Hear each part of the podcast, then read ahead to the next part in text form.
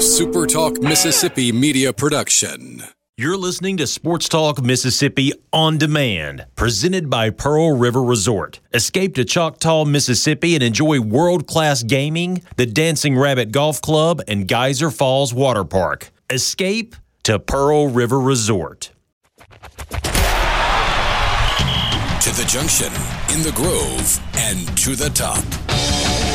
This, this is Sports Talk Mississippi. On your radio and in the game, right here on Super Talk Mississippi.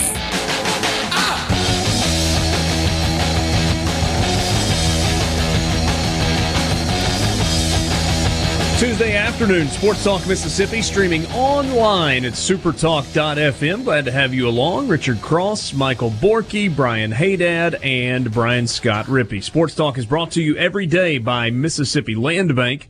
You can find them online at mslandbank.com if you've got land financing or refinancing needs and you're in North Mississippi, Mississippi Land Bank can help. They've been financing land for over 100 years. They understand what goes into it. So if uh, if if you qualify, I don't mean like from a credit standpoint. I mean if if this sounds like something that uh, you could use some help with, give them a call. Mississippi Land Bank. You can find the phone number or the branch locations uh, that are closest to you on their website, mslandbank.com. Glad to have you along as we kick off this Tuesday afternoon. What's up, boys? Workshopping a hot take for you. Okay. And it may not actually be all that hot, but I've been thinking about this for the last hour or so. Okay. And when you talk college football, when you talk SEC, there are a lot of people that think that this is the end of the road for Derek Mason at Vanderbilt. I think they're going to win six, maybe seven games. And here are the six at Purdue, Northern Illinois, UNLV, at South Carolina, Kentucky, East Tennessee State. Vanderbilt's going back to a bowl game. That didn't include a road game at Ole Miss, and there's a lot of questions about Ole Miss, and at Tennessee, who they have owned as of late. All right, walk me through their wins again. At Purdue.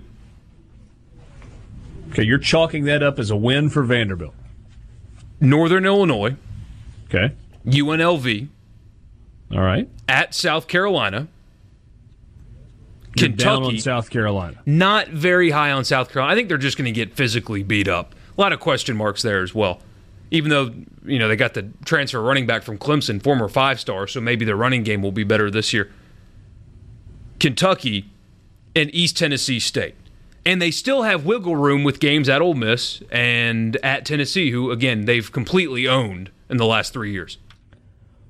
Well, I agree with what you're saying. Why do you think it's the end? Why do people think it's the end of the road with Derek Mason? They went to a bowl game last I, year in the Vanderbilt. I, have heard that a lot, man. Quarterback. I mean, really? oh yeah. I, I was locked in on. Uh, I feel like that's an uninformed position. I know that a lot of people have said, "Oh, the two hottest seats in the SEC are Gus Malzahn and Derek Mason." I don't believe that. They won six and went to a bowl game last year. Were a win away from going to a bowl game two years ago Three years ago, they won six and went to a bowl game. I mean, they, they, they've showed steady progress in the last three seasons under Derek Mason. Now, the first two years were not good. They were three and nine and four and eight. And in that 2014 season, his first year, they looked like a train wreck, and he couldn't figure out who his quarterback was going to be, and they kind of played quarterback roulette, and that was not a good thing. Vanderbilt feels stable to me, uh, un- unless it is simply there's a new athletics director, and you believe that he wants to make a change and, and he's wanting to put his stamp on the football program. I'm not buying into that. I, I, I don't think I'm buying into six or seven wins for Vanderbilt this year, but I'm not buying into Derek Mason losing his job, even if they go five and seven. It, let's say they go five and seven. Could you imagine a coaching search for Vanderbilt in a stadium that you have not touched since 1981 as far as renovations go. And he goes six and six, five and seven, six and six, five and seven, and you fire him. Could you imagine trying to find somebody that would take that job? At Vanderbilt. you'd be able to find somebody because you're going to pay three million dollars a year, and it's an SEC sure. job, and there are only 14 of them. But candidates one, two, three, and four would probably say no. Two Who's bowls the Rick three Ray years. of college football? That's who you're going to hire there. See, I don't agree with that. Um, now, if Vanderbilt were to roll out its coaching search in the way that, let's say, things go south and Gus Malzahn doesn't make it, again, uh, you remember we did some like uh, hot take deals a while back, and my hot take was all 14 of the SEC coaches will be back next year. I, I'm standing by that. But let, let's say that things go sideways at Auburn and Gus doesn't make it. Obviously, the names that get rolled out as a potential replacement to Gus at Auburn are going to be big time names. Now, who, who they ultimately would get, that's an altogether different conversation. But if Vanderbilt or Vanderbilt fans try to roll out the same names that Auburn might roll out to replace, well, well, then yes, it's obviously going to be a disappointing coaching search. But if Vanderbilt approaches their coaching search the way West Virginia did last year, or the way Louisville did, where maybe you get disappointed one time and then you go hire a really good, solid coach like they did with Scott Satterfield, then that could be a successful process. Maybe they could get Gus Malzahn, who actually took that job before he took the Auburn job. They could just go get him. Finally bring everything back to square one. Gus took what job? The Vanderbilt job. What? Yeah. I don't remember that at all. I'm like 99% positive I'm right. That Vanderbilt made a run at Gus Malzahn when he was at Arkansas State before Okay, Auburn I- I swept in and hired him away. I am wrong. He they, he was at Auburn still, and he I think he they said he won, I thought he I thought he took the job, but it's saying that he just turned it down. Yeah, I have I have no recollection about that. He was he was at the offensive coordinator, and uh, they they they went after him before they hired Mason. It looks like. Okay, I got you. Fair enough. Uh, hey, you want to text the show? You can do so. 601 879 4395. Again, 601 879 4395. C Spire, customer inspired. Barry and Laurel says Freeze would be knocking down the door at Vandy. It's an interesting thought. Would he? Nashville's a big city. Oh yeah. Here here it is. Here it is from the Washington Post. They they reported that he accepted the job on December twelfth, two thousand ten. Oh, okay. but then backed out of it. Fair enough. Uh, Richard and Wiggins asked if there could be a hot seat in Oxford. I don't think there's going to be a hot seat in Oxford unless it's just an absolute disaster. Who's there to cool the seat off? That's a reasonable question as well. You mean like from an administrative standpoint? Yeah, Nobody. a ghost. And and and with no disrespect intended to Keith Carter as the interim athletics director or Larry Sparks as the interim chancellor. But the ability to make big institution changing decisions right now seems to be filled with red tape.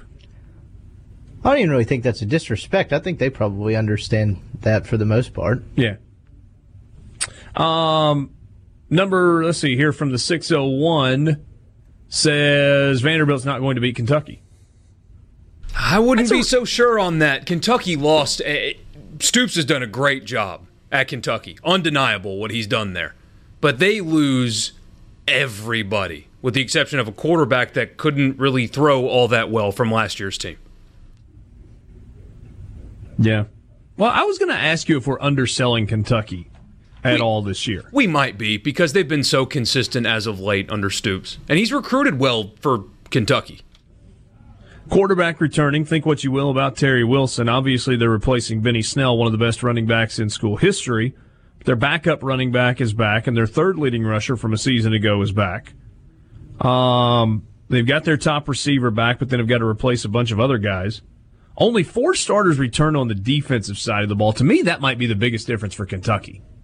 I mean, obviously, not having Benny Snell changes things for you on the offensive side, but I would say Josh Allen is more difficult to replace than Benny Snell. You agree or disagree with that statement? Probably fair. I mean, th- remember what he did to Mississippi State uh, to to bring it back local. He single handedly caused false start penalties just by existing in that game. He was dominant, unbelievable. You won't have that anymore. You- You're absolutely right. Josh Allen had 88 tackles, 17 sacks last year, four and a half tackles for loss, and played in some pass coverage as well with uh, with a level of effectiveness. We got a bunch to get through this afternoon. Uh, lots is going on. Dollars wise, who spends the most in the SEC in recruiting? Who spends the least? And how important is that? Pro Football Focus takes a look at the highest graded returning players at each position in the SEC. Mississippi State and Ole Miss both scrimmaged on Saturday. Matt Luke and Joe Moorhead talked after the scrimmage. We'll bring you some of their thoughts. We continue with 100 teams in 100 days. Today we are on number 11, and we are back in the SEC. Baker Mayfield running his trap. The Cowboys have sent out a uh, anticlimactic press release this afternoon. Auburn has named a starting quarterback. Mike Leach talked about Mississippi State apparently a long time ago, but we've got the audio, the pick of the day, and a whole lot more. Sports Talk Mississippi, just getting started with you in the Renaissance Bank studio. Renaissance Bank, understanding you.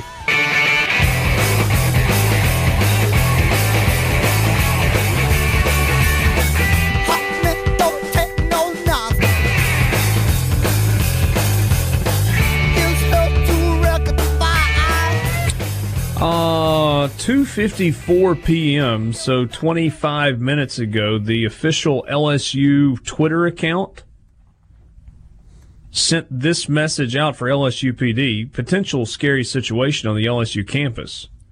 LSU PD colon reported armed intruder in Coates Hall. Run, hide, or fight. LSU PD on scene. Monitor LSU.edu for further information. I don't think I've ever seen that. Now, they did follow up. It said run, exit the area, and move away from danger. Hide. If escape is not possible, find a safe area to hide. Fight. This is an absolute last resort.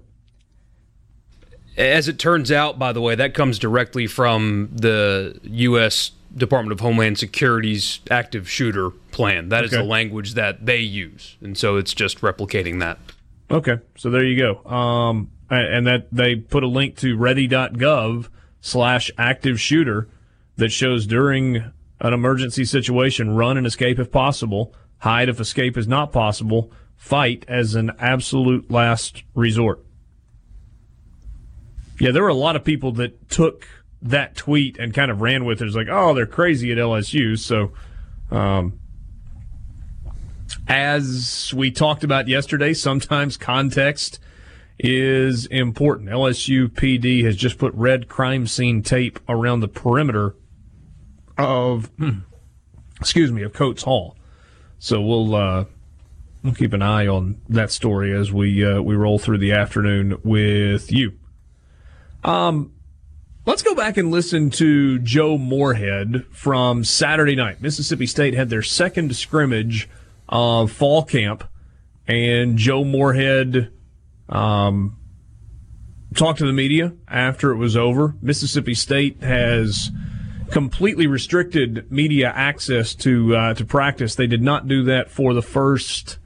Oh, hey, Dad, what was it? Two weeks worth of practice where you guys were able to go and watch 20 minutes or so each day? Yeah, I think or, we got like most five days. practices. Say five what? practices. I think we got five practices.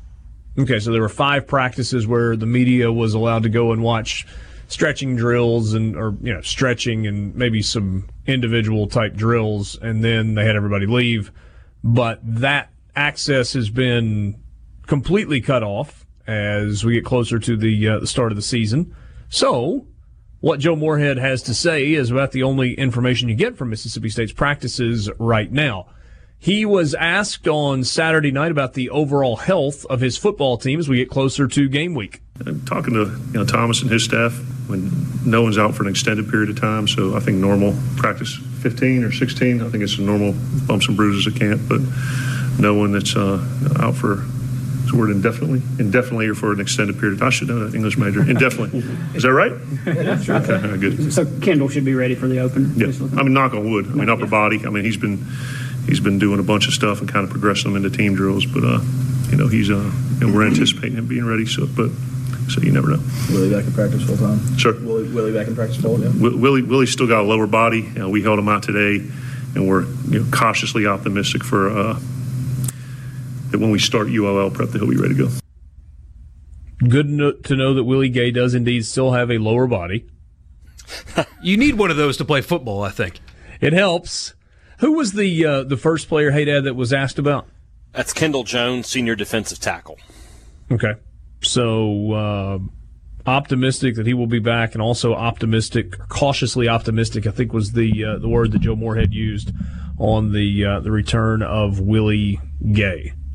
Uh, football related question: Can you improve on last year's penalty numbers? Yeah, I, I think uh, you know after the Kentucky debacle, I think we got it cleaned up pretty nice. Uh, you know, I think actually statistically we were in the middle, maybe the upper upper half of the of the conference in penalties, and then you know the the, the bowl game kind of you know lost track of that a little bit, and you know had some. To me, there's going to be you know holds, there's going to be pass interference, there's going to be things like that, but it's the, the pre-snap offsides and you know the the, uh, the post-snap deals, but yeah, I, I think year two when you talk about you know discipline as you're mentioning, uh, I think that ties into culture. I think we're seeing great leadership and chemistry, and, and I would hope discipline on and off the field is part of that. Yeah, and, and that's what all coaches want. You, you're going to have pass interference calls. You're going to get holding calls from time to time. You'll have to deal with uh, the judgment calls of targeting that go along with uh, the game when you're playing it at a really high speed. But coaches get frustrated when you don't line up right, when you have delay of game penalties, when the defense jumps offside, and certainly, hey, Dad, when you have personal fouls, extracurricular stuff. Yeah, and, and that was a problem for MSU at times last year. He mentioned the Kentucky game, one of the the sloppiest, most penalized games I've ever been, uh, been able to witness. And, and then in the bowl game, you know, you had you had a targeting issue that cost you a player. Um, you had you know just just those sloppy pre-snap penalties, and that's what you know State can probably chalk up a couple of losses to that. Even the Kentucky game, you know, as bad as the score was, if State is a little sharper in that game and you know, as as Borky mentioned in the uh, the first segment, you know, Josh Allen was a big reason for that. Why State could not, you know, get things going offensively, uh, but penalties were a huge part of that. So yeah, that's something that obviously they want they want to work on. Um, but you know, we'll see if it comes to fruition or not.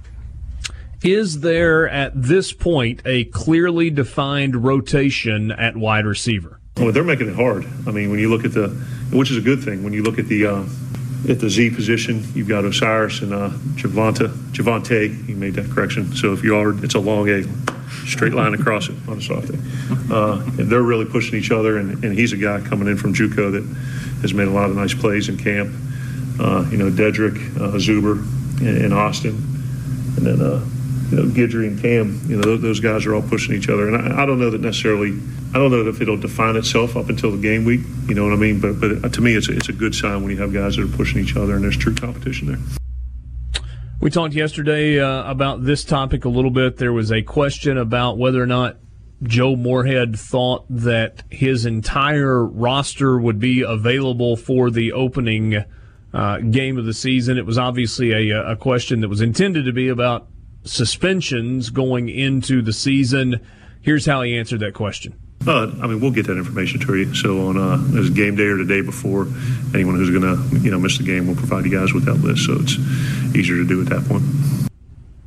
Easier to do at that point, he says. So we will wait and see on suspensions going into the uh, first game of the year, and then finally, uh, he told you how to pronounce it just a second ago. A little bit more on Javante Payton.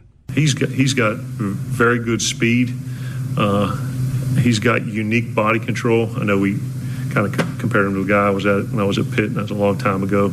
Kind of sinewy, you know, kind of real quick start and stop, change of direction. You know, he's he's got you know good natural hands, but uh, you know he's the kind of guy at the, either the Z position or he could probably play the slot too. That, that, that combines good athleticism with good change of direction and natural natural ball catching skills.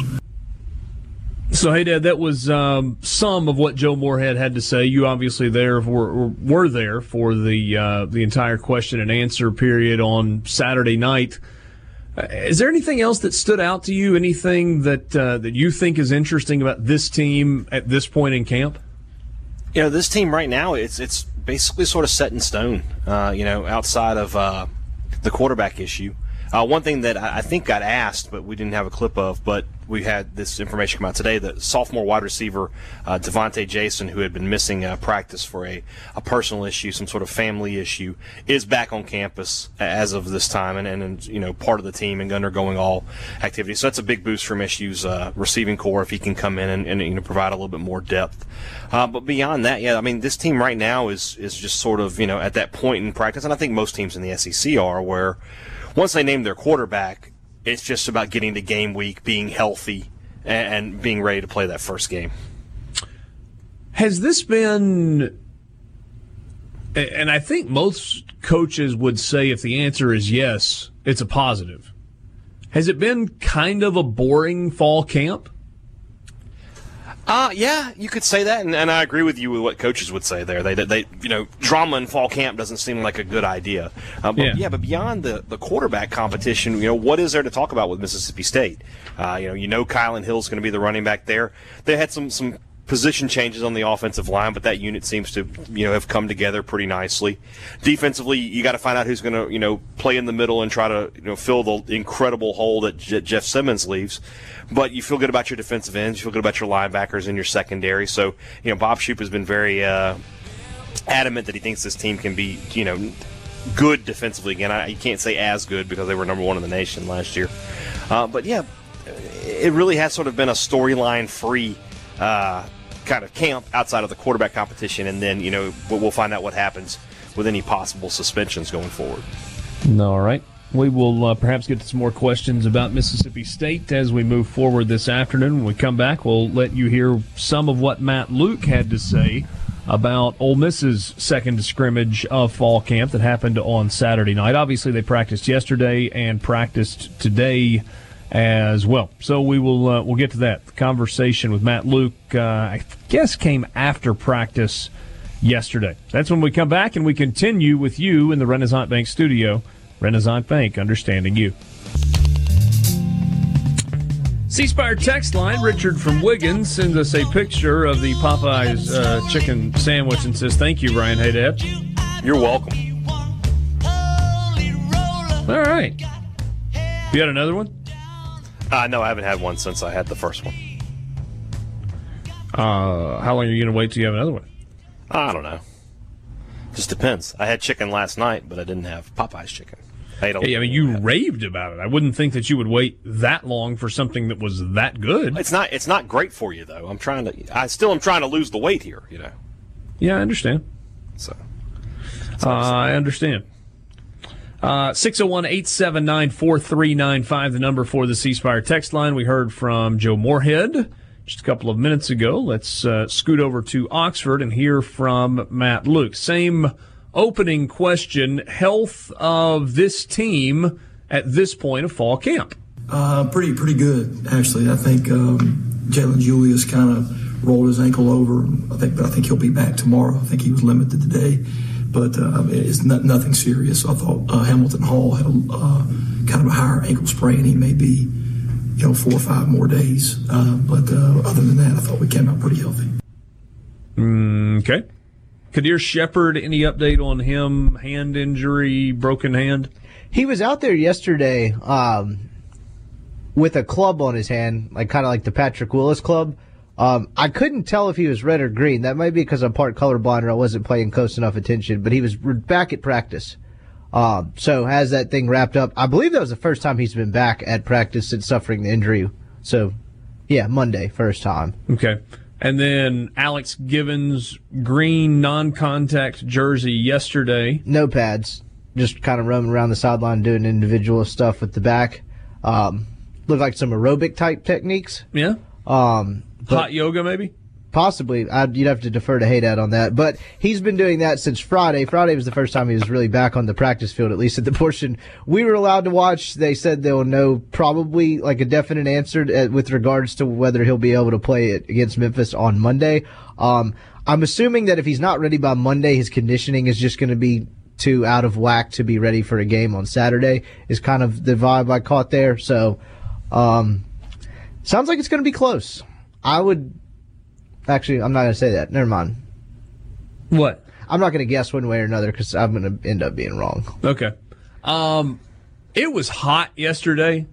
Like I played in a uh, a golf tournament, uh, the the FCA golf tournament yesterday morning, and it was hot, and there was like no air movement, no breeze whatsoever. But I mean, you know, hot Mississippi. I didn't feel like it was that much hotter than it was one day last week. I had somebody from Ole Miss tell me. You remember me telling the story a couple of weeks ago? They've got this like uh, air thermometer gun thingy that you can point at a specific surface, whether it's the ground or a helmet or a metal post or whatever, and get the exact temperature of the surface that you're pointing it at. I have I mean, I don't doubt that the thermometer reading was this. It's just hard for me to wrap my mind around this being the actual reading. On the artificial surface field yesterday, I was told that at one point in practice, the surface of the rubber pellet synthetic artificial turf field was 170 degrees. Seems hot. Uh, this might be a dumb question. At what point does that start melting the plastic bottom of their shoes?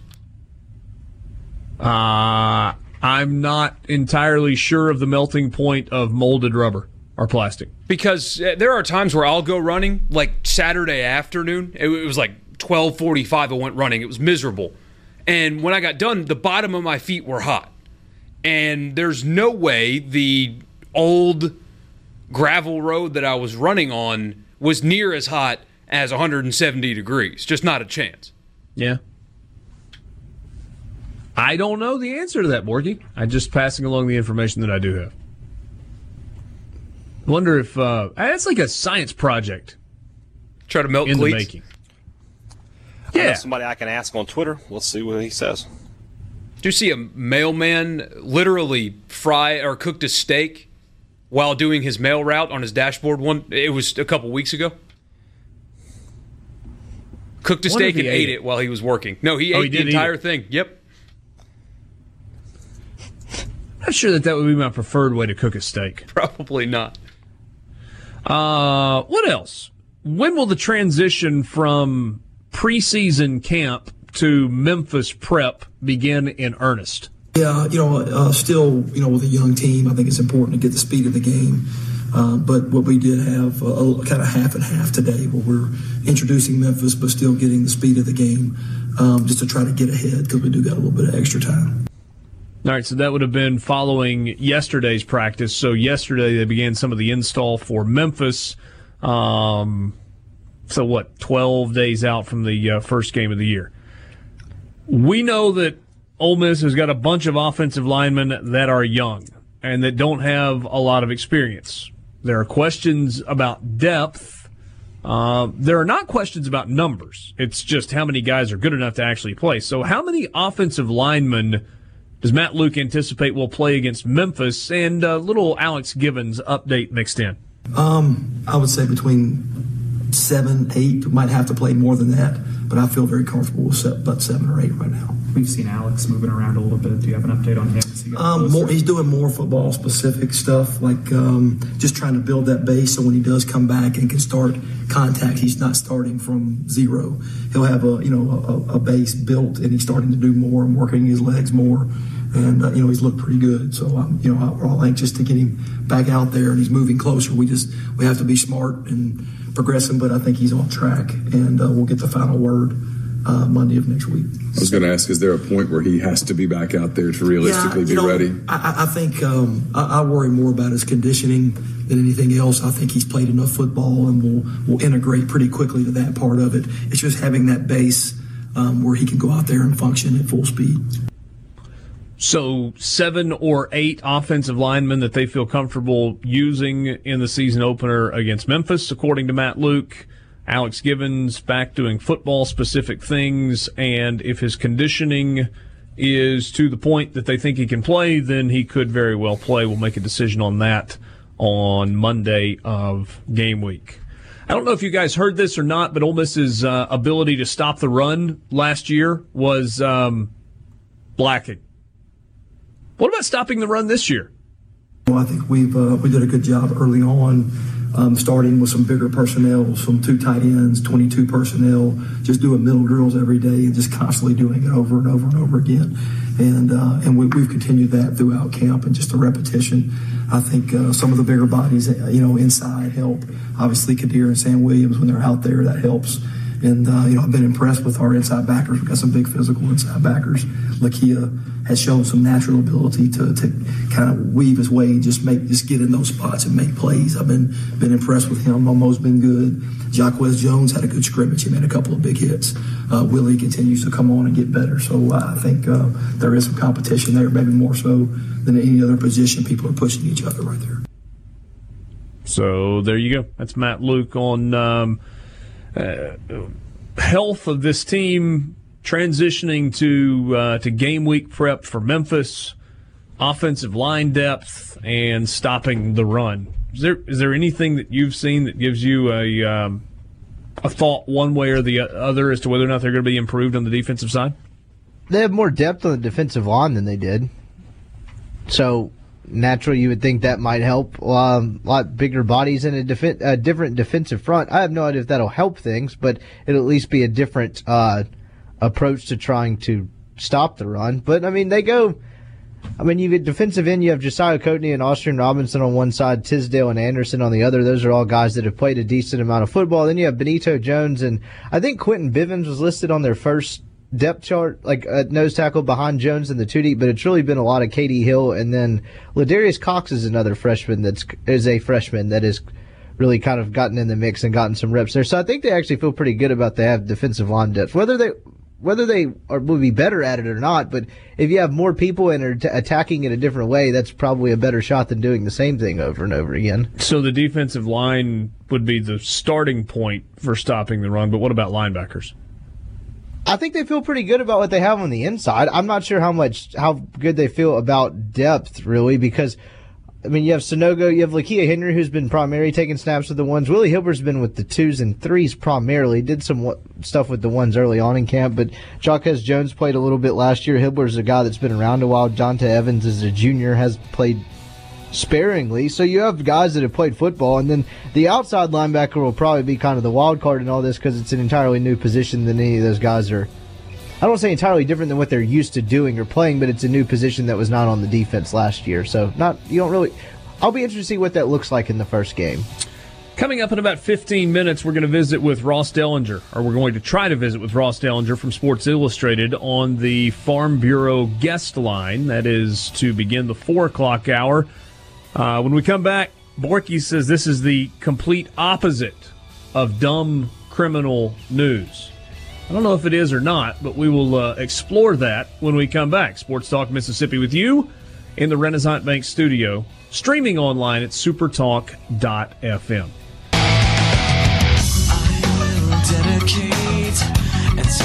Borky, you label this as the opposite of dumb criminal news. I've read the story. It feels a little dumb. It is a little dumb, but she's still on the run, so it makes it funny. She is on the lam. A serial wedding crasher is wanted by police, but not for the normal reasons of going and dancing to the 80s band and consuming the uh, food and drink that is not hers to consume. Police are asking for help in their search for a serial wedding crasher who attends ceremonies uninvited and allegedly steals gifts intended for the unsuspecting couple. An unidentified woman in New Braunfels, Texas, that authorities have dubbed the wedding crasher, has been preying on unsuspecting newlyweds. The Comal County Sheriff's Office needs the public's assistant assistance in identifying the wedding crasher before she strikes again. That was the Crime Stoppers post on Monday. Let's not let her ruin anyone else's special day and bring this crasher to justice.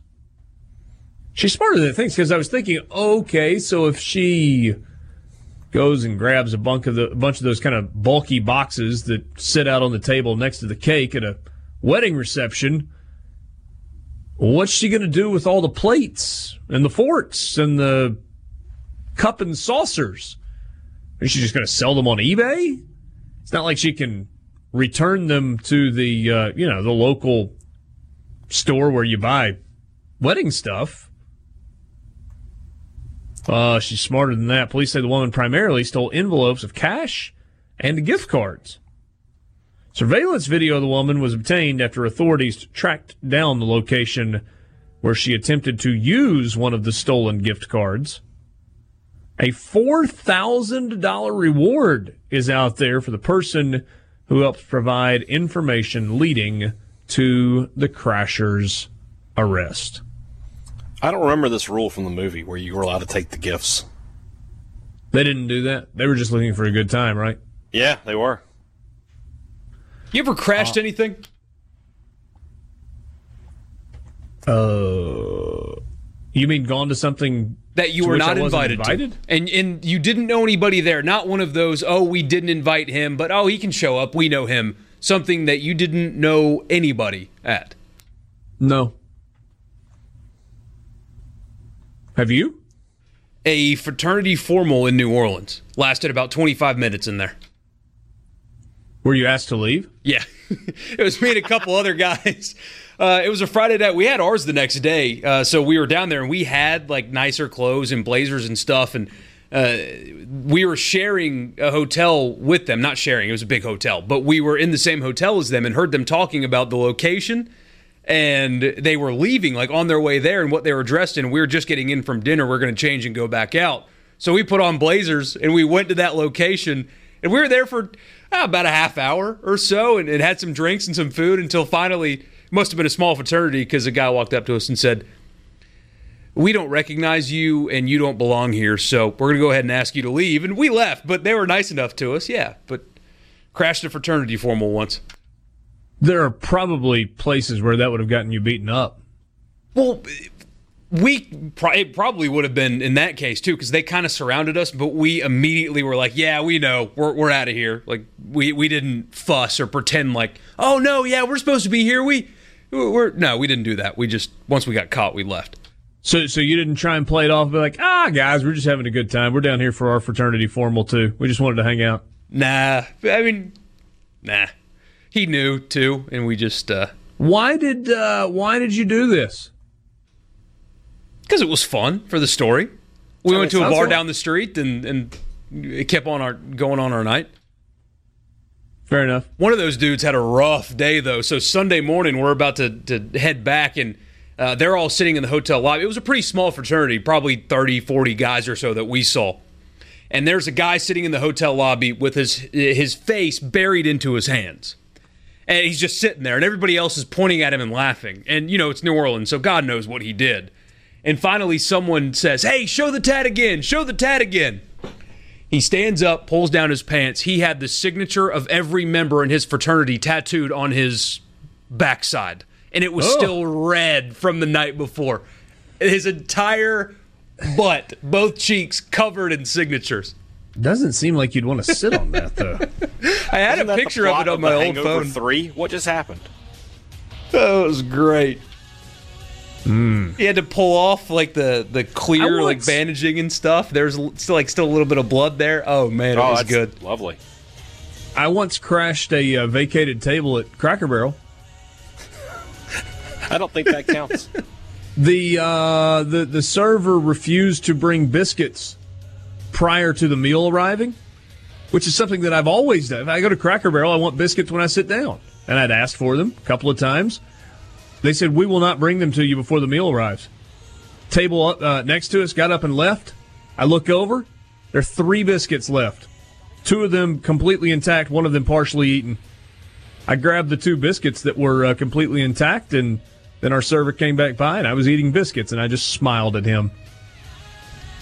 Sports Talk Mississippi in the Renaissance Bank studio. Ross Dellenger's next. Sports Talk Mississippi with you on this Tuesday afternoon. Richard Cross, Michael Borky, Brian Haydad, Brian Scott Rippee. Glad to have you along. Sports Talk brought to you every day by Mississippi Land Bank. Let's go to the Farm Bureau phone line and check in with our buddy Ross Dellenger from Sports Illustrated. Hi, Ross. Hey guys, how are y'all? Good, man. Kind of a crazy time of year for you. I know we were supposed to talk last week, and then things went a little bit haywire.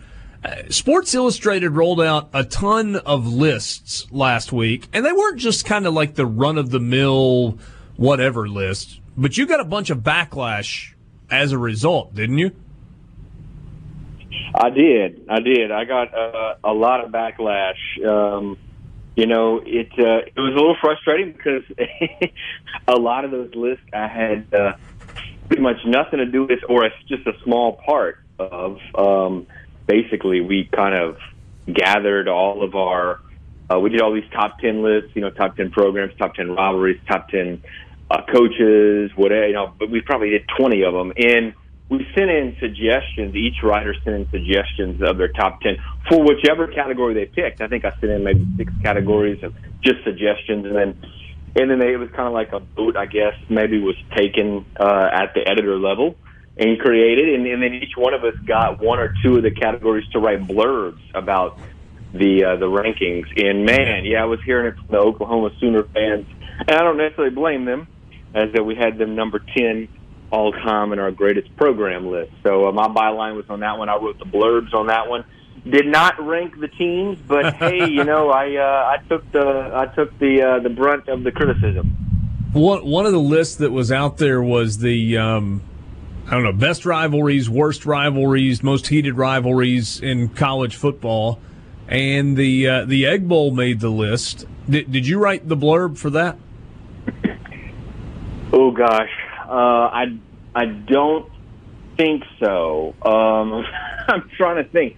I do. I remember. I remember. I sent that one in. Um, I did. Yeah. Uh, I did send that like a suggested top ten in there. I think maybe our eventual list, I sent in eight of the seven or eight of the top ten, and mine did, of course, include the Egg Bowl. I mean, the Egg Bowl. You know, I'm biased, and I'm so are you guys, but uh, it, it is the uh, dirtiest, nastiest, probably rivalry I've ever been around. Maybe it's not the best, but it it is the dirtiest. And I, it's funny. I, I was uh, speaking to some some guys with uh, the SEC office last week and uh, they said the same thing. We were discussing rivalries, and um, it. Uh, I think it's known throughout the nation, throughout the conference, that that is the nastiest one.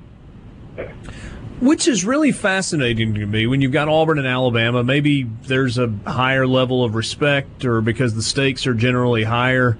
You know, you think about Florida, Florida State, South Carolina, Clemson, OU, Texas, Notre Dame, Southern Cal. It's been played forever. Oklahoma, Oklahoma State, Michigan, Ohio State all of these big time rivalry games that are out there. And there's some people that would roll their eyes at the idea that the Egg Bowl is the nastiest.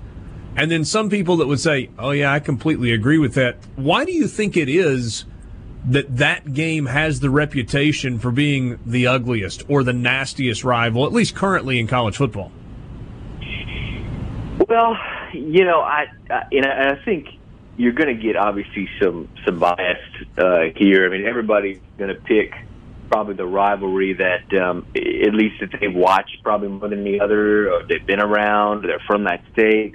You're going to get a lot of uh, you're not going to get a lot of impartiality when it comes to picking best rivalries. Um, whatever geographically you're where you're from in the country is you're going to drift to, there. And, and obviously, growing up on the Mississippi coast, and my family being from South Louisiana and spending a lot of time, obviously at Mississippi State and Ole Miss too, it it's the one I'm I'm certainly partial over it. But you know, I've been to a lot of rivalry games. I've covered the Iron Bowl a few times. Um, I have covered uh, you know games like LSU Ole Miss, and that one's nasty as well. Um, covered some Georgia Auburn. Uh, I, I think I've, I've spent a lot of time around some big rivalry games, and I, the Egg Bowl just goes so deep in that state, and it's probably because it's such a small state, you know, as far as population. Um, that's probably a big part of it. Number one, number two, there are no professional teams, you know, in Mississippi. I, I think that's probably um, a big part of it too. So everybody kind of circles that game.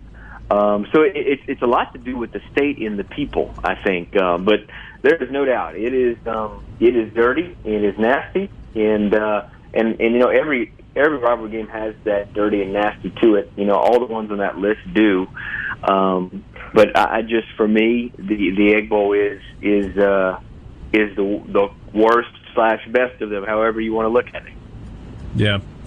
Ross Dellenger from Sports Illustrated on uh, on your radio. We are just four days away from uh, the the two week zero games, Florida and Miami. Uh, the one that's grabbing the most headlines. will, will you be there for that game? Yeah, I will. I'm I'm uh, leaving Friday to head down to Orlando uh, for that uh, for that kickoff game. What is what's your gauge on uh, not making a prediction necessarily on the game? Just kind of your gauge on the way this one plays out. Florida with a veteran quarterback, relatively veteran anyway, with Feleipe Franks. He was a starter a year ago. New starter for Miami, new head coach at Miami. Dan Mullen a little more time at, at Florida. How does how does this thing go? Excuse me. Uh, yeah, it's um, it is intriguing. You know, you look at uh, Mullen's second year. You know, a lot of expectations. Top ten. He's had a lot of kind of negativity uh, around the off season.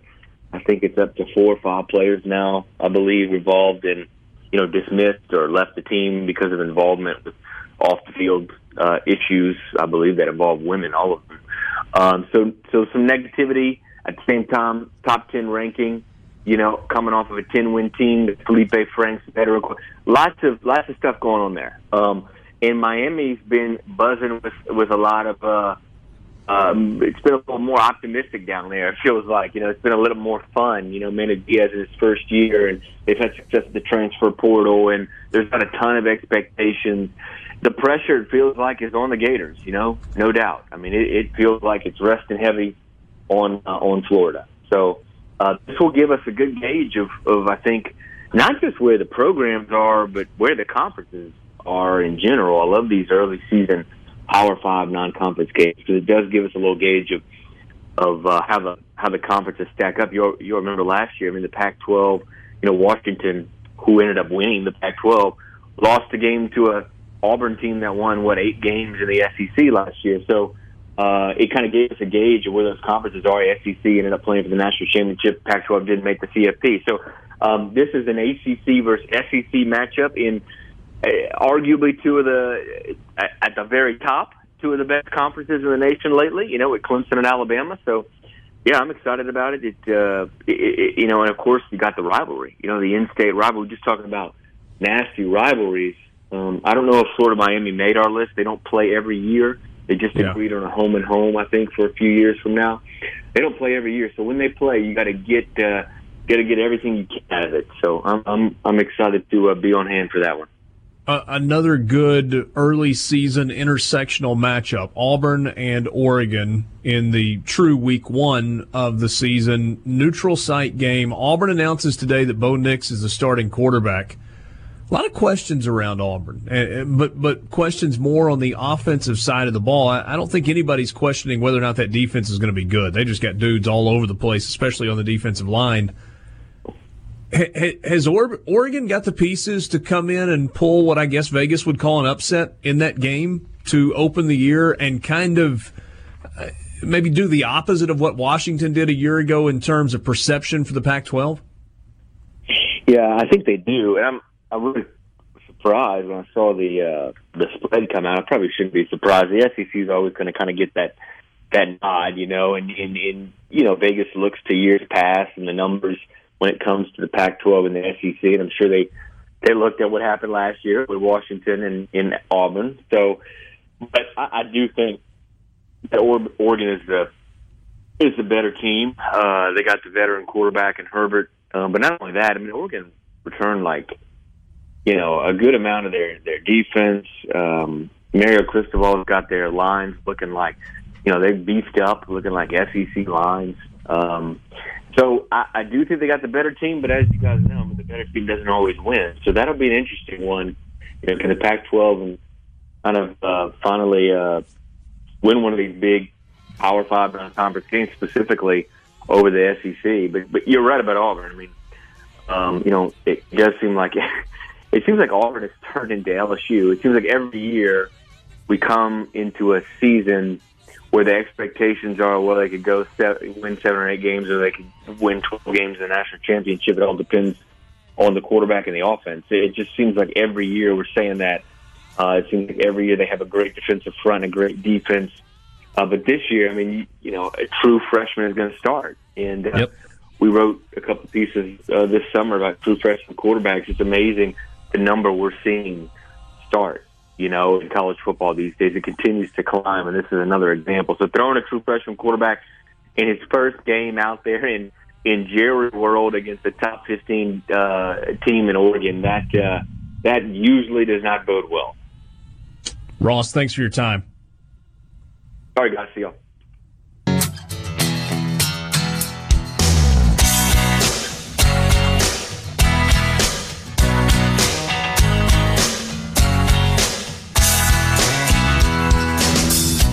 So yeah, Auburn has named Bo Nix their starting quarterback, first true freshman to start a season opener at Auburn since 1946. He must be good,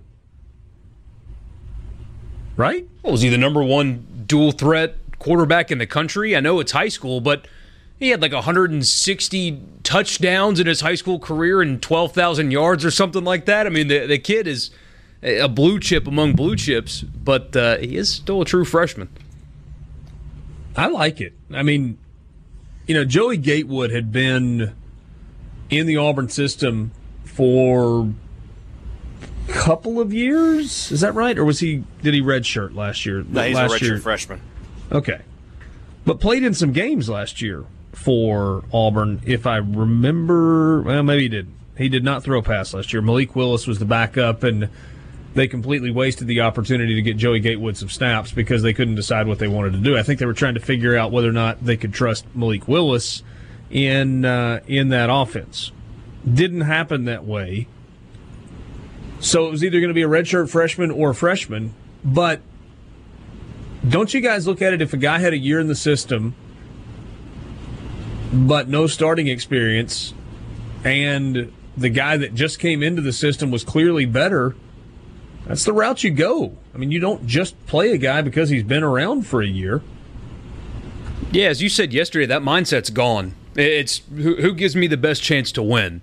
And this is a guy, again, he's a true freshman, so who knows how his game is going to translate uh, to the SEC, especially this early on. But his skill set, and he's a better passer than Nick Marshall. Nick Marshall took Auburn to a national championship.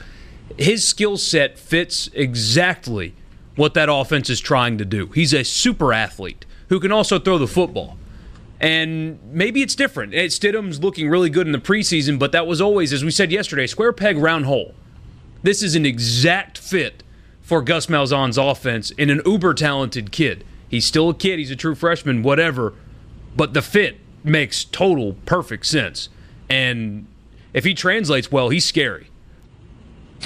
um, joey gatewood was compared in stature not necessarily in skill set but in stature to cam newton 6'5 237 big strong kid Bo Nix is 6'2, a little bit better than 200 pounds, so smaller, but athletic. Um, runs the ball well, throws it pretty well, and earns the starting job. And how about getting to roll out against Oregon in a huge game nationally for your uh, your first start? He- Here's the other thing that I'm curious about. Let's say Bo Nix plays well as a freshman, but because he is a true freshman quarterback, even if ultimately he puts up good numbers, he has some freshman foibles, some stumbles along the way because he's playing quarterbacks, a true freshman in the SEC. Does this buy Gus Malzahn a little more time? It's a great question. Because if you see progress, it, it very well could. Um, because of how much promise he has and how much people believe in, in what a quarterback can do for everything. Um, and maybe there's merit to that. If, well, replace Jarrett Stidham with Nick Marshall the last couple of years. Gus Malzahn's not on the hot seat. Boosters aren't trying to find $40 million to fire him. Yeah. But at the same time, isn't there a, a line of thinking of, you know, what year is Gus Malzahn in? This is seventh year, I think. Going into his That- seventh. Yeah, that, well, why are we in this position that we have to play a true freshman quarterback? That, I mean, that, that might be one way of thinking about it. Especially one that, you know, when you look at the but, last. but quarterbacks come and go, and, and especially in the current landscape, and they've had some pretty good quarterback play along the way. I mean, yeah, but at the same time, why have they? Why were they? Why, why was the recruiting to the point where we had to? We, we, two freshmen were the only options. You know, that's what I would look at. Counterpoint Ohio State needed a transfer in order to fill their quarterback position. True freshman beat Kelly Bryant out for the job at Clemson. Washington, great program, had to rely on a transfer to fill their quarterback position. Oklahoma, same thing. Consecutive Heisman Trophy winners had to go get a transfer.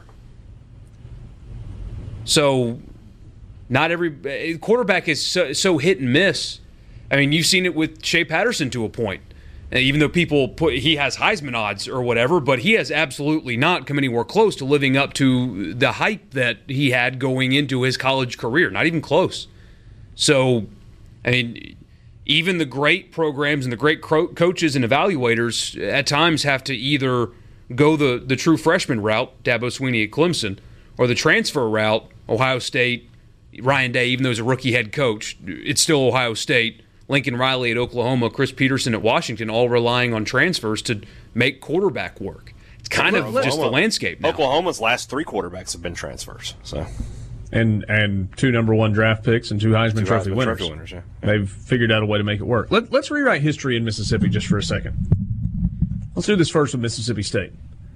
In today's landscape, in the way that quarterback quarterbacks are managed, the quarterback position is managed. Does Dak Prescott get the job over Tyler Russell sooner at Mississippi State?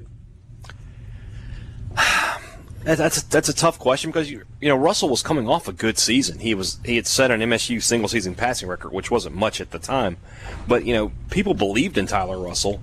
Um, that said, yeah, they, probably would have just named him Dak the starter about midway through the 2013 year, probably after the third or fourth game. All right, let's do this again. Romero Miller was a really talented quarterback at Ole Miss. Put up big numbers. Eli Manning redshirted his first year. Played very little as a redshirt freshman, but did come in at the end of the season in that bowl game and then was a three year starter after that. In this current quarterback landscape environment, does Eli Manning take over the starting job from Romero Miller earlier in that season? And maybe you've got to look at who the head coach was too. You know, in, in a David Cutcliffe offense, maybe not. But only one of those guys went on to be the number one overall draft pick in the NFL draft. Yeah, Eli Manning was the number one high school quarterback in the country, right? He, he probably would have started from day one in, in this current climate. Even ahead of, I mean, or at worst, it would have been like what Kelly Bryant just went through. I, I think Kelly Bryant and Trevor Lawrence might be a really good comparison, to be honest with you. Uh, I think Lawrence may have had a better high school career, and, and potentially, you know, we'll see what happens with him in, at the college level. But I think that's a good. I a good would say the comparison. red shirt year doesn't change, Mhm. but maybe as a red shirt freshman.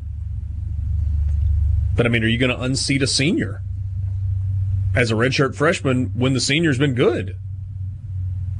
I don't know. It's just kind of kind of interesting to think back on how those battles played out.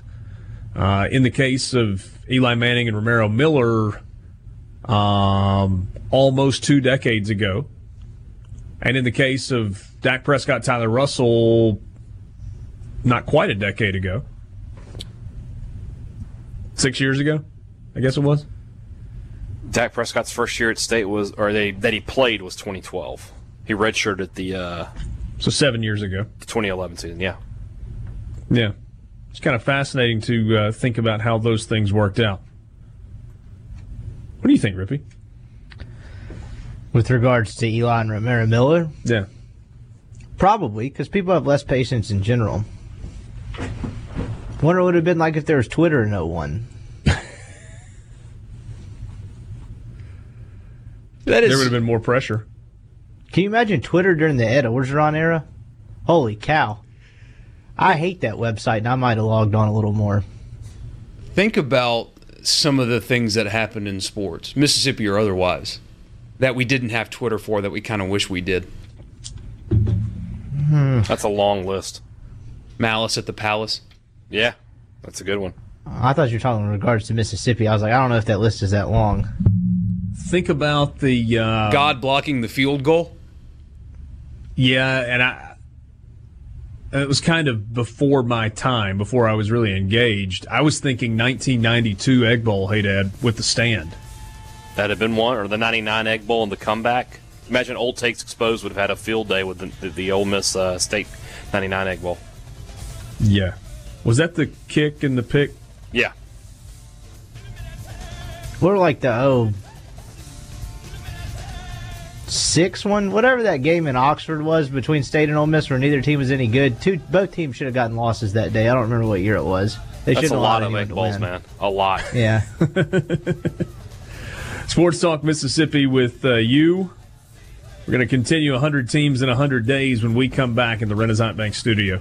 We're getting closer and closer. We're counting you down to the start of the college football season. 100 teams in 100 days. This day is bananas. B A N A N A S. This day is bananas. 100 teams in 100 days. Okay, ready? Three, two, one, go! It's the final countdown.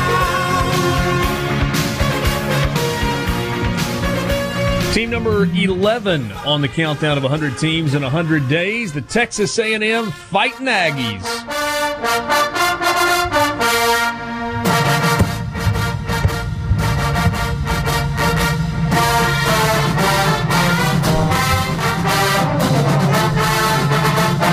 Big time fight song. Big time band. Band's great. Fight song's weird. Not not the, Well- the sound, the lyrics. Yeah, I mean, goodbye to Texas University. It's all about their their entire fight song's about Texas. Goodbye to Texas University, the opening lines, and then when they get to the chorus per se, it's Saul Varsity's horns off. Yeah, quite weird. When I was trying to find the, the best version of this fight song, I found uh, a video after they beat UCLA at home in overtime, and that's their celebration song, and they're singing about Texas after they just beat UCLA on the field. Doesn't make any sense. Yeah, I will say this for all the weirdness that goes along with Texas A&M, and I kind of say that lovingly. It's a pretty darn cool game day atmosphere. That they've got the whole pomp and circumstance thing figured out. Hey, Dad, you went to College Station last year, right? Or have you not been? Or are you not connected? Jeez Louise. I think State played them in Starkville. That's right. It was in Starkville last year. They've got Mississippi State at home this year. So maybe we got Haydad's first trip coming up to uh, College Station. Texas A&M went nine and four last year. Second season for Jimbo Fisher as the uh, as the head coach. Let's look at first what Texas A&M lost. They lost a 17, almost 1,800 yard rusher in Trayveon Williams. He was really good. 18 touchdowns. Second leading rusher on the team was their quarterback, Kellen Mond. Uh, Nick Starkel, the backup quarterback, has transferred away. He is now at Arkansas. And the leading pass catcher on the team was their tight end, Jace Sternberger. Really good player. 48 catches, 832 yards, 10 touchdowns. Is that what it looks like when you really use your tight end? Yeah, remembering they exist is a pretty important detail. Not just remembering they exist, but averaging almost four catches a game and knocking on a thousand yards receiving's door with double digit touchdown catches. He's a really good player. Kellen Mond is back at quarterback. He threw for 3,100 yards, 24 touchdowns, and nine interceptions a season ago. Despite losing Sternberger, they returned Quartney Davis, who had seven touchdown catches, Cameron Buckley, who I think was injured for part of the year, Jhamon Ausbon, who was a big player down the stretch, and if I remember correctly, had a big game against LSU. Um, Kendrick Rogers had 27 catches and five touchdowns a season ago. So they got a bunch back in the receiving corps. Seven starters back on the offensive side.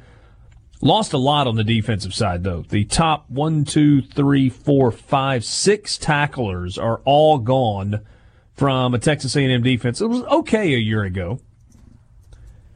The schedule is not easy for Texas A&M. They open with Texas State a week from Thursday. So 9 days from now they will play Texas State and then have a little bit of extra time to get ready for the road trip to Clemson. Return trip. That was a a fun game a year ago. Clemson won that game 28-26. And Kelly Bryant was really good. Without Ke- yeah, we we kind of replayed the if if if Trevor Lawrence starts from the very beginning last year, does Clemson go undefeated? Probably not. I don't think Clemson wins that game without Kelly Bryant. Probably not.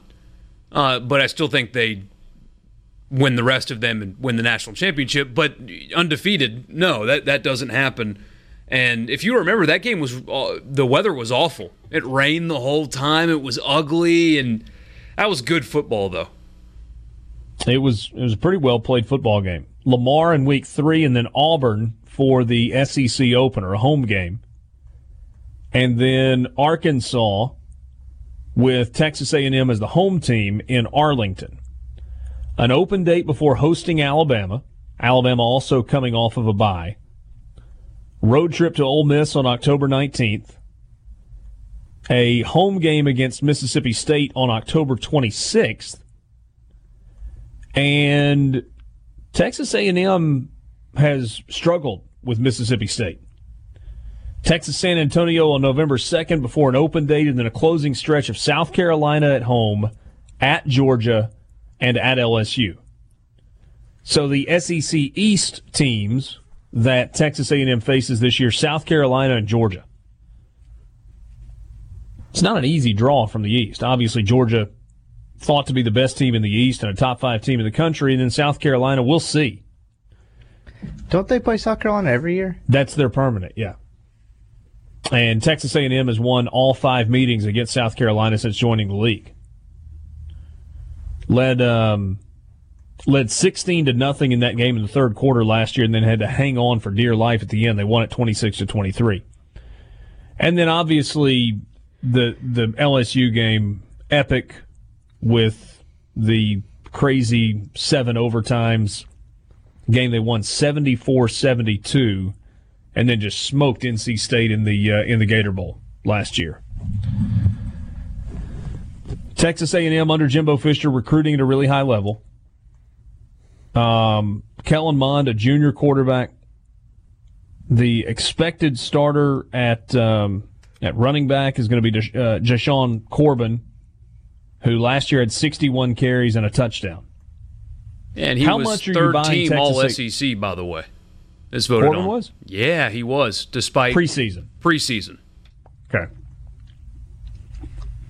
Are you buying stock in Texas A&M? It's it's a long term buy. Okay. I, I So it's might buy buy and a little hold. this.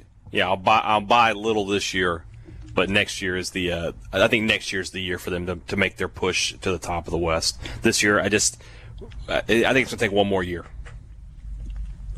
He is You a think national. There's a chance that A&M will be picked to win the West next year. No, I don't think that. I think Alabama will still be picked to win the West, but uh, AM could be picked over LSU to be second, though.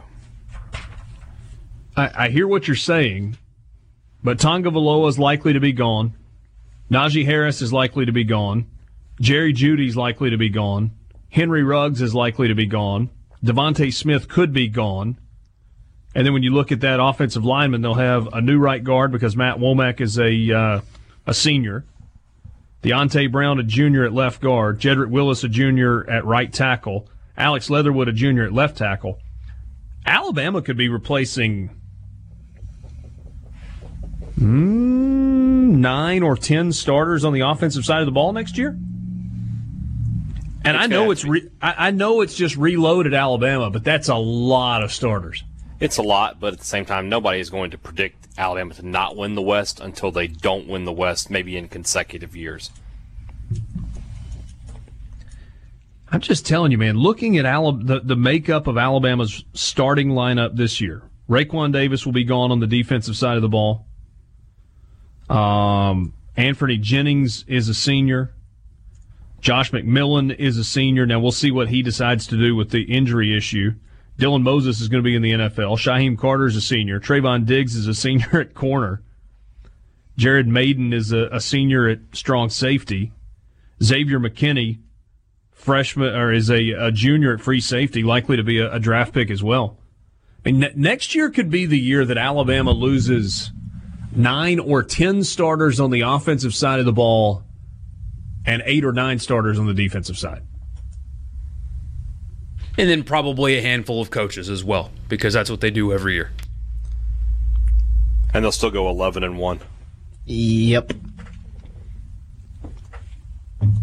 I know we're a long way off, but I might be when when I do my preseason thing next year. I might vote A and M to win the West next year. We'll, we'll see how this season plays out. That may be a little crazy. I don't know. You got famous alums from A and M. Hey, Dad. I do. I do. I got some presidents, don't they? Uh, no. They had a guy who ran Just for a president, presidential Rick Perry. library. They have Rick Perry. We'll go with him. Uh, Lyle Lovett and Robert Earl Keen. Road goes on forever and the party never ends. Hmm. Robert Earl Keen is that one of the three most famous alumni from Texas A&M? This says Eva Longoria. Uh, she went to Texas A&M Kingsville. I'm not going to count that. I got to be part of the college. Uh, uh, T. Boone Pickens. Is he an A&M grad? This was Kyler Murray. He went to Oklahoma State. Yeah. And was giving them a gazillion dollars. Sports Talk Mississippi with you in the Renaissance Bank studio on the countdown of 100 teams in 100 days. Texas A&M checking in at number 11. We're back after this in the Renaissance Bank studio. Baker Mayfield in the news yesterday when a GQ profile came out that had some quotes about another NFL team's draft choice. Baker Mayfield, another guy. This from the story include Baker Mayfield as another person surprised by the New York Giants' decision to draft quarterback Daniel Jones earlier this year. The quote blows my mind. Some people overthink it. That's where people go wrong. They forget you've got to win. Either you have a history of winning and being that guy for your team, or you don't, he told GQ magazine. There's some reports that uh, he's gone back and said, well, I was taken out of context, blah, blah, blah, blah, whatever. He said it. GQ printed it. Just on the surface, what do you make of what Baker Mayfield said about Daniel Jones? It, I'm conflicted because on one hand, he didn't say anything that nobody else said at some point or another when the Giants were considering drafting this no-name quarterback from Duke. But on the other hand, he's also wrong because Patrick Mahomes didn't win in college, and look at what he's doing now. Your circumstances of winning at lower levels of football are not entirely predicated on yourself. Uh, look at Oklahoma before you were there, and then look at them this year. You weren't why Oklahoma won. Oklahoma is why Oklahoma won, and you helped, but you're not the reason. And also, you have a losing record in the NFL. You've only started 13 games. Maybe don't speak unprompted about other quarterbacks in the league before maybe you've actually done something of value. It doesn't mean anything at the end of the day.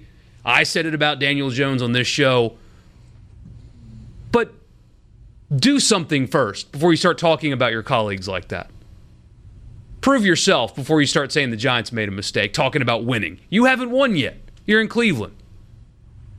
You have a losing record. Stop. Go play football.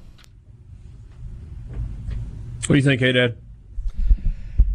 I, I Porky's right in that you know Baker Mayfield is just sort of regurgitating the talking points that everybody did when when that pick was made. But I, I don't have a huge problem with him. And they asked him his opinion. Well, that's the thing. He wasn't asked about it. It's completely oh. unprompted. It was completely unprompted. That's what It GQ claims. It was an embed, like so. I'm assuming this was an embed because it was a profile story for GQ. I'm sure he's following me around.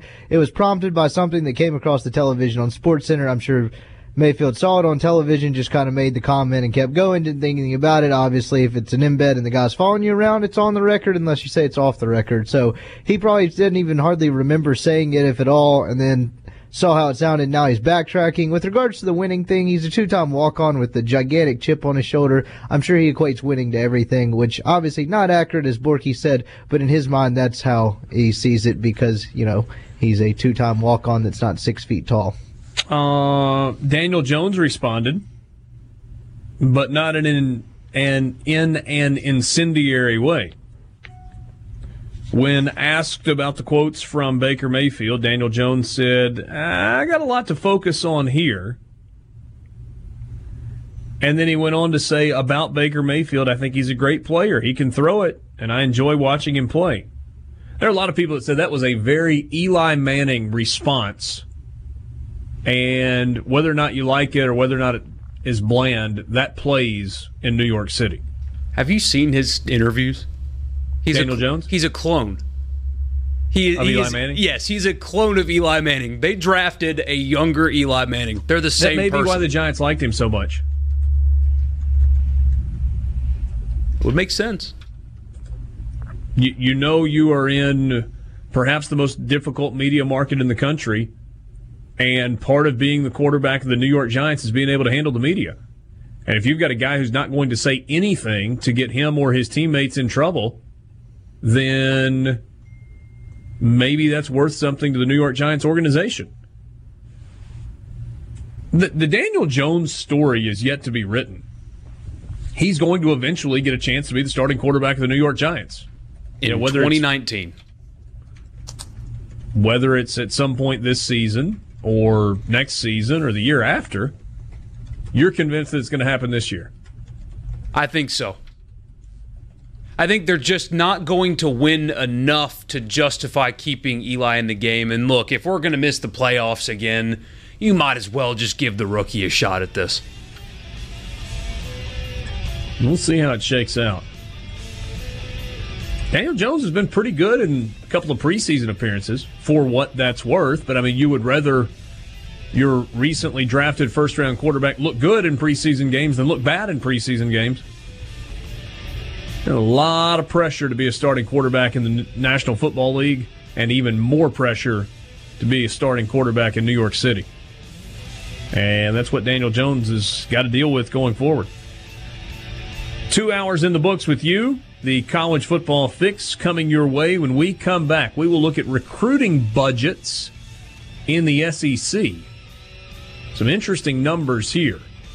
Back after this in the Renaissance Bank studio. Renaissance Bank, understanding you. Some interesting numbers to look at with you in today's college football fix. College Football Fix is driven by Ford and your local Mississippi Ford dealers. Visit buyfordnow.com and check out all that they've got to offer. The Hurry Up and Save sales event continues. Estimated savings of up to 20% on select Ford models, including the F 150. You want to buy an F 150 Lariat? You can save 20% off MSRP. Here's an example a $52,000 truck with $13,000 in savings gets it down below $40,000. And that's on a 2019 F 150 XLT Super Crew four wheel drive truck. Great deal. You can also get 0% APR for 72 months if you choose to go that route. So great savings today at your local Mississippi Ford dealer.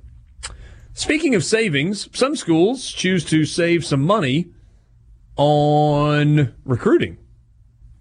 Maybe not a great idea, but we'll look at the numbers. USA Today put the uh, the chart out It's a chart for the entire Power Five.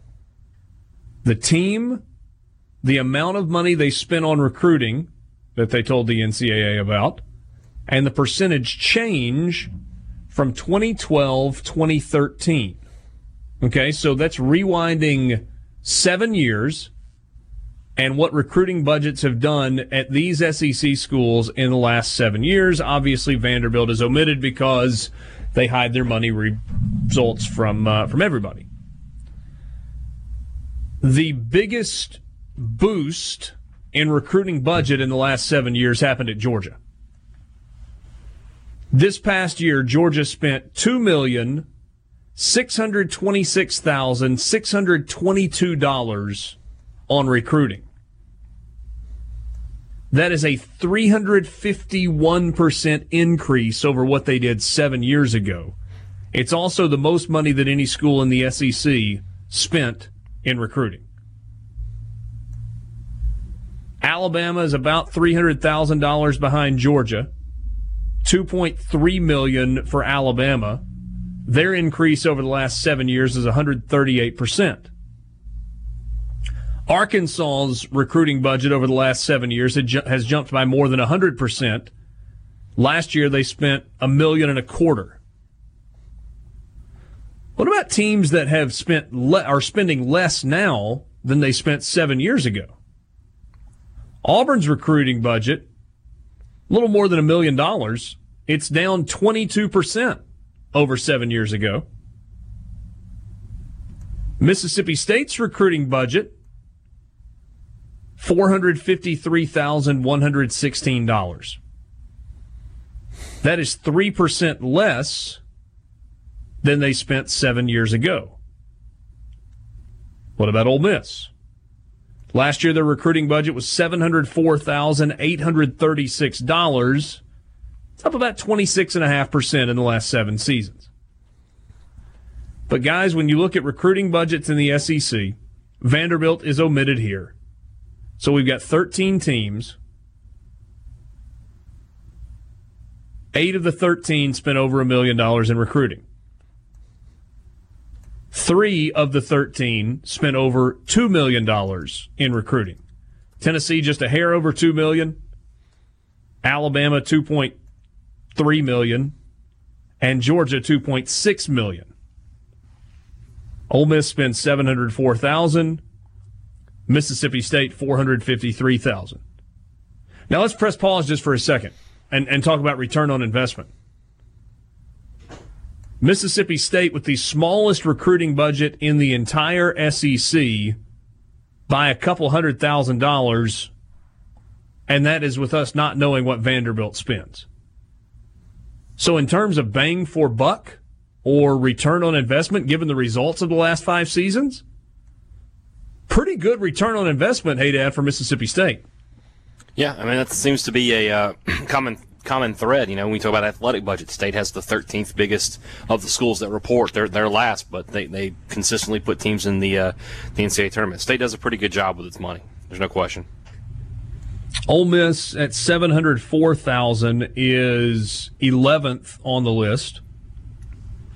More than Mississippi State, more than Missouri, less than Kentucky, less than South Carolina and then less than all those other teams that spend over a million dollars. Less than Kentucky is surprising. Borky? I just I wonder how much of this, at least for the big boys, and obviously Alabama spends more money than everybody else because they have more money to spend and that kind of thing. But uh, the disparity between them and Ole Miss, I wonder how, in Mississippi State as well, but they're a completely different animal. How much that the the national recruiting factors into it because like like say there's a five star running back in New Jersey, Ole Miss and Mississippi State aren't going after him, so they don't have to pay the the travel to get there, and they don't have to pay the the families travel to get to Tuscaloosa when they take official visits. It's less expensive to travel from Meridian to Starkville or Oxford than Trenton, New Jersey to Starkville and Oxford, and so I wonder how much of that's a factor because included in this is travel for for families that are coming in for official visits. Schools pay for that. And then also your coach is going to visit said player. If you're going to do an entire Yeah. staff visit to a five-star linebacker in San Diego, Ole Miss and Mississippi State are not going after that kid. I wonder how much that factors into it. I, I think you're onto something, and, and my guess would be that there are two things at play here that are the biggest differentiators. Number one would be target area in recruiting. You know, wh- where are you targeting kids? Your, your point is a good one, Borky. I mean, Ole Miss is going after kids in Mississippi and Alabama and Georgia and Florida and Texas primarily. Eh, probably the same thing for Mississippi State. Ole Miss, Alabama. Would would you say Ole Miss or excuse me, Mississippi and Alabama are the two biggest recruiting spots? Hey, Dad, for for Mississippi State. I would throw Louisiana in there, but yeah. Okay. All, I mean, all three of those. What one's the home state, and the other two are border states. Right.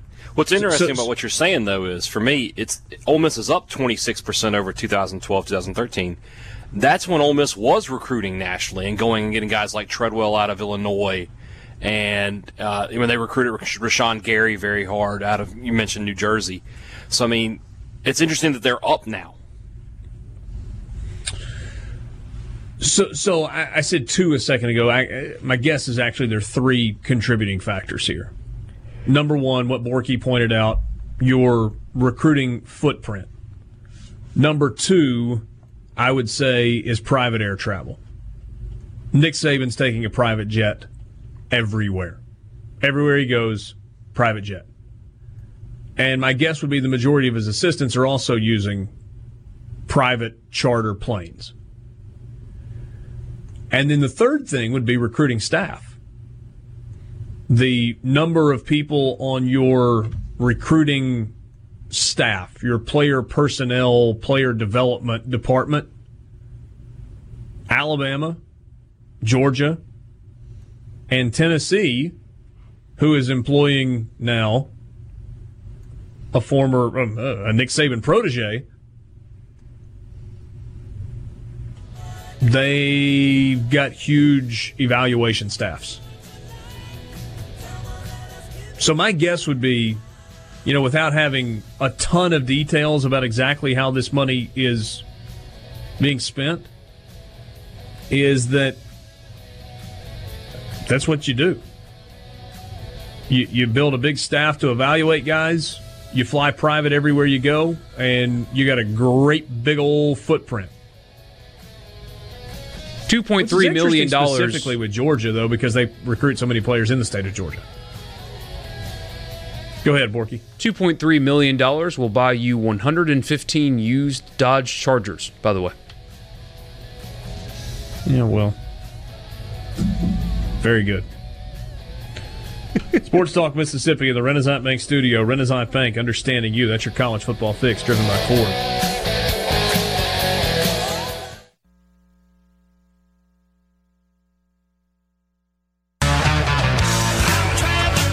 You on Sports Talk Mississippi, streaming online at supertalk.fm. Let's check out the C Spire text line. 601 879 4395 is the number for you to jump in and be a part of the conversation. Prepaid by C Spire is going big for back to school with special deals, including a light new iPhone 6S for just $49 and a daily $500 giveaway. Learn more at cspire.com slash prepaid. Cspire, customer inspired.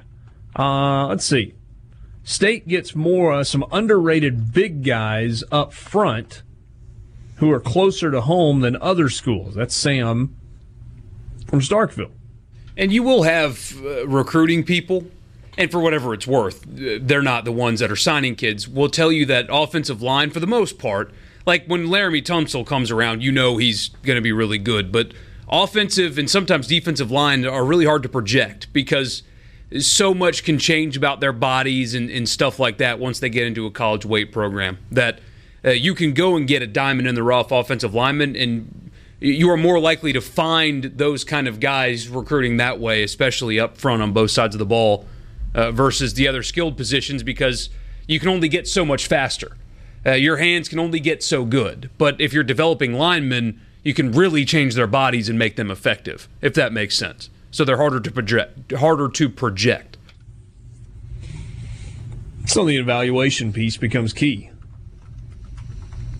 And that's something, you know, Dan Mullen was certainly known for as being a good evaluator. And and Joe Moorhead will have to see how that, that works for him. But, you know, he talks about evaluation and being how, how you have to be selective quite a bit. So Yeah. Um, no, I mean, it, you feel like every staff is trying to do that, but there are some places where either you don't have to find diamonds in the rough, you just go get fully polished guys, and you hope that that works out. And then there are places that are trying to do that when perhaps they should be trying to spend more time in the evaluation department. I don't know. Um, Rippee? Would FSU be an example of not developing? Because Borky brought up that stat about how awful their line is, and none of all those kids couldn't have been lower rated than the kids Ole Miss and State have on their rosters currently. Yeah, I would think so. Certainly in recent years. But did Jimbo Fisher just miss on a bunch of kids that they brought in? See, that's the thing about Texas A&M, and we were talking about them earlier. It's I, I'm with everybody. I think he's a good football coach. He's one of a handful that have won a national championship, and there's a reason for that. Did a really good coaching job last year, taking over what he had and winning nine games. But look at what he left behind at Florida State. That's entirely his fault. And it's almost like he's getting a pass for that. The worst offensive line statistically from evaluators, and if you just watch them, in all of college football. So what he left behind there. And they're still trying to clean up the mess. And that'll be a multi-year recovery process, even at a place yeah. like Florida State. Yeah, there were people that were were disappointed, frustrated, ready to write off Willie Taggart just right out of the gate because Florida State was so bad. If you look at what Willie Taggart has done, he has not been a guy that is immediately a 10 win a season guy. Now, you, have almost got to throw out the, the tenure in Oregon because it was so short. But at Western Kentucky, they went 2 and 10 in the first year. Then they got better, went 7 and 5, and then 7 and 5. And he got the South Florida job. 2 and 10 in year 1. And then 4 and 8, so two games better. And then 8 and 5. They were four games better in year 3, and then they jump up and they're a 10-win team and they tie for first in their division in the American. And then one year at Oregon where they were 7 and 5 and finished fourth in the Pac 12 North. And then we'll see at Florida State, 5 and 7 in year one. Now, the level of patience in Oregon and Florida State is not going to be comparable to the level of patience you have at Western Kentucky and at South Florida. But everywhere he's been, it's been a bit of a reclamation project that Willie Taggart has had to undertake. And whether you like it or not, if you're a Florida State fan, he's got a reclamation project to, to do in Tallahassee. I mean, what, they missed a bowl game for the first time in, I don't know, since. What was it, 36 years? Yeah, since like Burt Reynolds was running around Tallahassee. Been a long time. And who was it? We were talking to, uh, I guess it was Bill Bender last week, and he made the point that, you know, bowl games aren't really a big deal until you miss one after going to 36 consecutive. And pretty good point. Pro Football Focus has released their grading numbers from last year. Highest grading returning players in the SEC at each position. See if this is interesting to you. Tua Tagovailoa, highest rated quarterback from a season ago. He graded out at 90.8. The second highest graded quarterback in the SEC, with the caveat that there was a limited amount of playing time, was Matt Corral. Graded, graded out at 88.5 from Pro Football Focus, but again, that was in only four games. in terms of guys that played all the time, Jake Fromm would have been, you know, if you just take Matt Corral out of this list, Jake Fromm would have been the second highest rated quarterback behind Tagovailoa. And then Jarrett Guarantano at Tennessee, a team that didn't go to a bowl game, graded out at 82.4. And that may be part of the reason that people are optimistic about Tennessee this year. This guy right here, at least offensively, in part, I'm buying Tennessee. Ty Chandler's a good running back, proven. His yards per carry average is like 6.5 or something like that. And, and getting full time back carries. It, they should be, caveat being should, should be really good offensively. And it starts with him. Hey, how about how about this for you? In the next three position groups, running back, wide receiver, and tight end, Vanderbilt has a top four player in terms of how they graded out a year ago at each of those positions. Ke'Shawn Vaughn, the second highest graded running back returning this year, following only Najee Harris from Alabama. Kalijah Lipscomb, wide receiver, fourth highest rated returning receiver in the SEC, behind Jaylen Waddle at Alabama, Jerry Jeudy at Alabama, and Kadarius Toney at Florida. At tight end, Jared Pinkney at Arkansas, uh, excuse me, at Vanderbilt trails only Cheyenne O'Grady at Arkansas. O'Grady actually graded out the highest among tight ends from a year ago, with Pinkney second and Albert Okwuegbunam at uh, Missouri third. I'm squatting on that Vanderbilt's a bowl team this year, Take. Okay. It's a three-headed monster on offense that not I mean, does anybody not named Alabama have a three-headed monster like that on offense? In the SEC, not in the country. Mm. At wide receiver, tight end, and running back. And running back. Maybe Missouri? That's a good one. With Larry Rountree, Okwuegbunam, and. They return like four wide receivers that got starts last year, so take your pick. How about this on the offensive line? Tackle, fifth highest rated returning tackle in the SEC. Tyree Phillips from Mississippi State. He graded out at 73.6 a year ago. Sort of similar Prince to Dago Matt Wanogho at Auburn was the highest rated returning offensive tackle. I'm sorry, Hayday, go ahead. Sort of like Matt Corral, you know, not as much, although more playing time for, for Phillips than uh, than Corral. But I, I mean that that sort of gives you an idea of why Joe Moorhead and company were very willing to move Greg Eiland over to right tackle and slide Tyree Phillips in to protect the blind side uh, for Tommy Stevens and or Keytaon Thompson. In the middle of the offensive line, Lloyd Cushenberry, the center, highest ranked returning, and he's first team All SEC center on every single first team you look at. So, kind of consensus preseason first team All SEC. On the defensive side, nobody from Mississippi State or Ole Miss as an edge rusher. In terms of interior defensive line, Josiah Coatney graded out fifth highest among interior defensive linemen in the SEC at an 82. Derrick Brown from Auburn was the highest graded interior defensive lineman at 90.6. Erroll Thompson from Mississippi State, third highest grading linebacker that's returning this year. He had a grade of 79.9. Cale Garrett at Missouri led the way. Mississippi State's Cameron Dantzler was the fifth highest graded cornerback returning this season with a grade of 82. And this is a good group. Kristian Fulton from LSU, Shyheim Carter from Alabama, Javaris Davis at Auburn, Eric Stokes at Georgia. And in terms of safety, nobody from either Mississippi State or Ole Miss. That's an interesting list. Got some guys from both the Rebels and the Bulldogs who graded out pretty well a season ago that are coming back this year.